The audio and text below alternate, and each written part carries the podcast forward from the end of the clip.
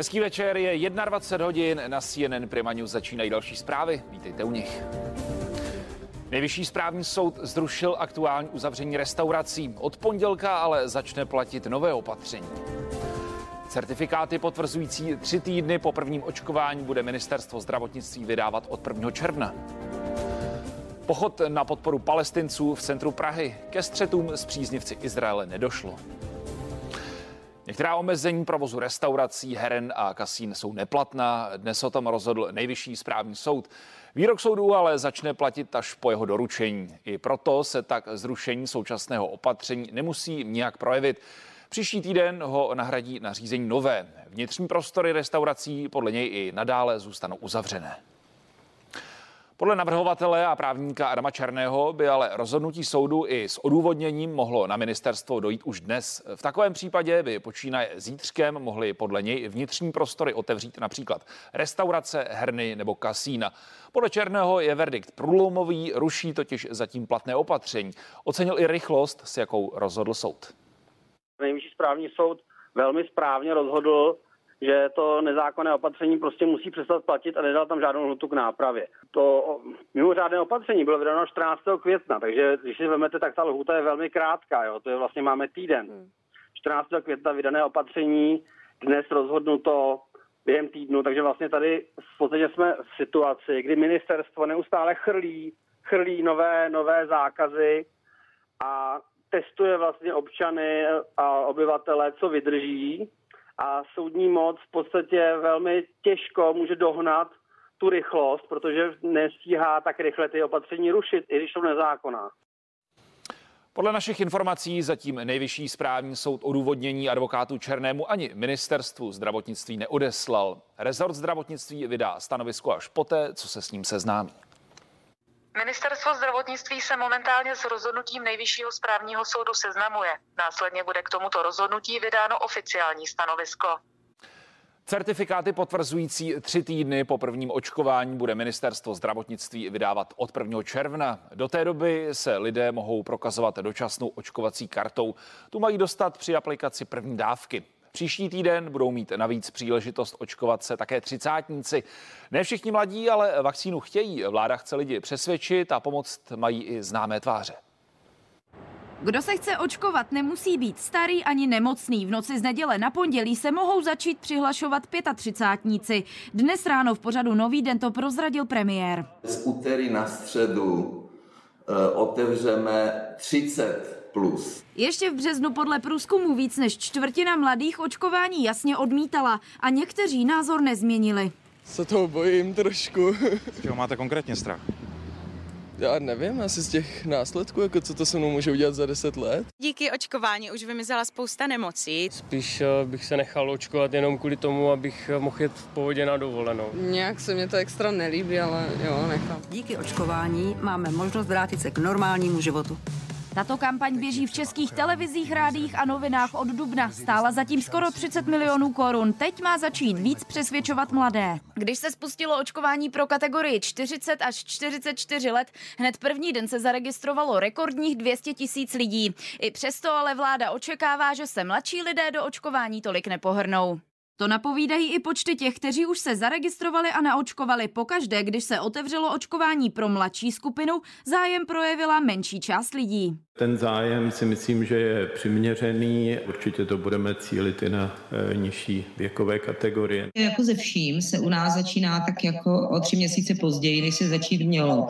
To není, že vám někdo řekne, kupte si pračku a vy si zítra tu pračku budete koupit. Mladí lidé nevnímají žádnou kampaň pořádnou Tady je pár videí na YouTube a je to vláda prostě podcenila. Teď to připravujeme, oslovili jsme, oslovili jsme významné osobnosti, sportovce. Já se nechávám jakože očkovat, protože jsem zastánce toho, uděláme prostě tečku za koronavirus. To je na člověk, jestli chce nebo nechce. Já si myslím, že svět v současné době fakt nemá nic lepšího na koronavirus, než je očkování. A v dětství jsem si prošel mnohým povinným očkováním a nic mi nebylo. Očkování bude podporovat také herečka Ester Geislerová, moderátor Aleš Háma a zapojí se i hvězdy sociálních sítí. Krajské štáby a Sabina Dračková, CNN Prima News.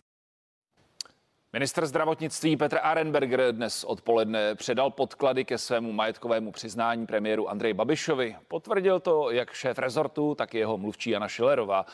V první verzi nepřiznal Arenberger vlastnictví víc než šesti desítek nemovitostí a měl zatajit i příjem několika desítek milionů korun. Premiér Babiš dnes v našem vysílání řekl, že se k materiálům dostane během víkendu.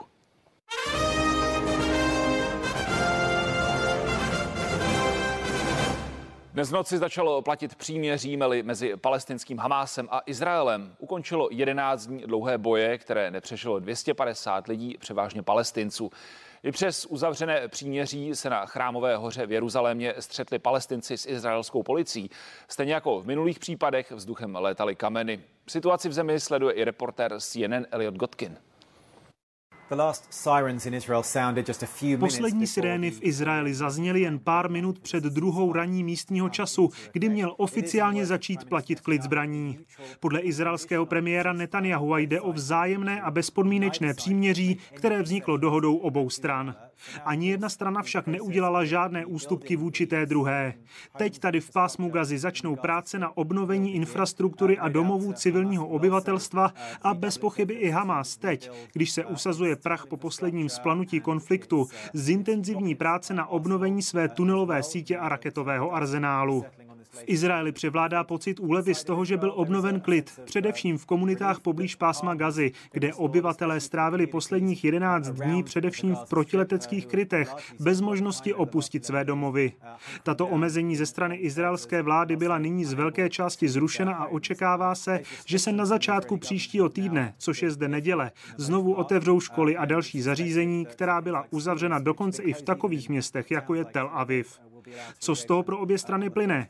Pochybuji, že by si snad někdo mohl myslet, že jde o něco víc než jen o obyčejné příměří po dalším kole bojů. Při současném stavu věcí je další konflikt prakticky nevyhnutelný. Je pravda, že se nyní do věcí více vložila vláda prezidenta Bidena a ministr zahraničních věcí USA Antony Blinken by měl v příštích dnech do regionu dorazit na jednání se svým izraelským protějškem, palestinskou autonomií a dalšími regionálními partnery. Generální tajemník OSN se pak nechal slyšet, že je nezbytné pokračovat v jednáních a vést seriózní dialog o tom, jak vyřešit jádro problému, který je příčinou těchto konfliktů. Nicméně i teď, když se usadil prach, je velice těžké představit si, že by obě strany mohly dojít k nějaké dohodě, která by umožnila dlouhodobé zachování míru a přinesla řešení konfliktu, který se tu každých několik let rozhoří.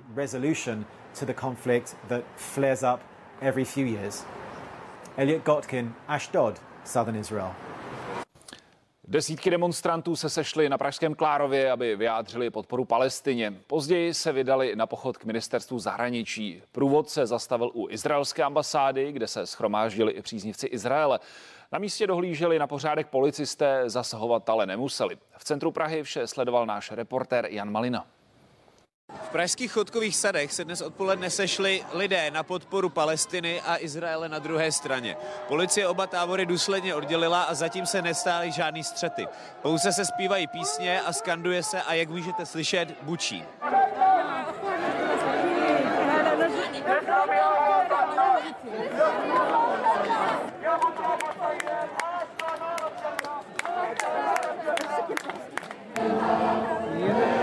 Jedna věc,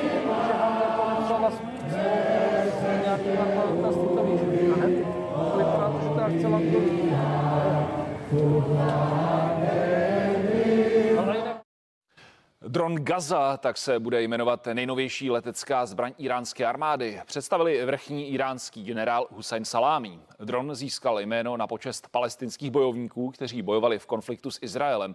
Bezpilotní letoun bude mít kapacitu vzlétnout do výšky 10 000 metrů a zautočit až 13 bombami najednou. Pojmenovali jsme ho Gaza, aby nám Bůh pomohl uctít ty, kteří bojují proti židovské invazi a útokům na jejich území. Česká pošta se bude dělit do tří let a na dva samostatné podniky. Jeden se zaměří na provoz poboček a služby pro stát, druhý na čistě komerční služby pro lidi. Rozdělení pošty ale nejspíš nezlepší její dlouhodobé finanční problémy a oba výsledné podniky zůstanou v mínusu. Navíc první provozovatelé poboček výrazně prodělají. Taková je předpověď ekonoma Štěpána Křečka. Vznikne tady moloch, neefektivní část České pošty, na kterou samozřejmě budou eh, tlaky, aby se efektivizovala, aby se zde propouštělo, aby se rušily některé pobočky. Takže nyní jsme vyšli na cestu k zeštihlování České pošty.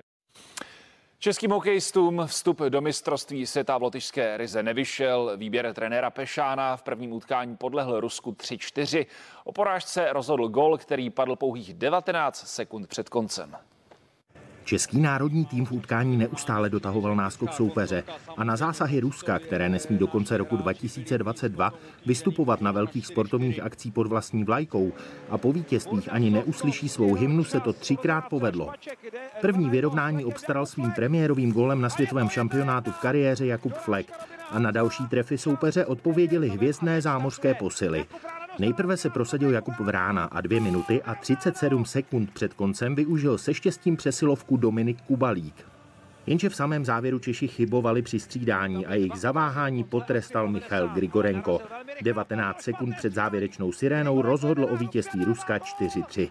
Druhý zápas v základní skupině A čeká svěřence kouče Filipa Pešána v sobotu. Jejich soupeřem bude Švýcarsko. David Kolář, CNN Prima News. Je vám 30 a chcete se nechat očkovat, možnost dostanete už příští týden. Otevře se další registrace. Na druhou stranu ne všichni mladí o očkování stojí.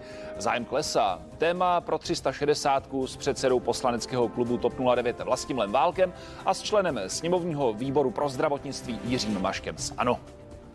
360 začíná už za chvíli, my se uvidíme u dalších zpráv v 10. Hezký večer.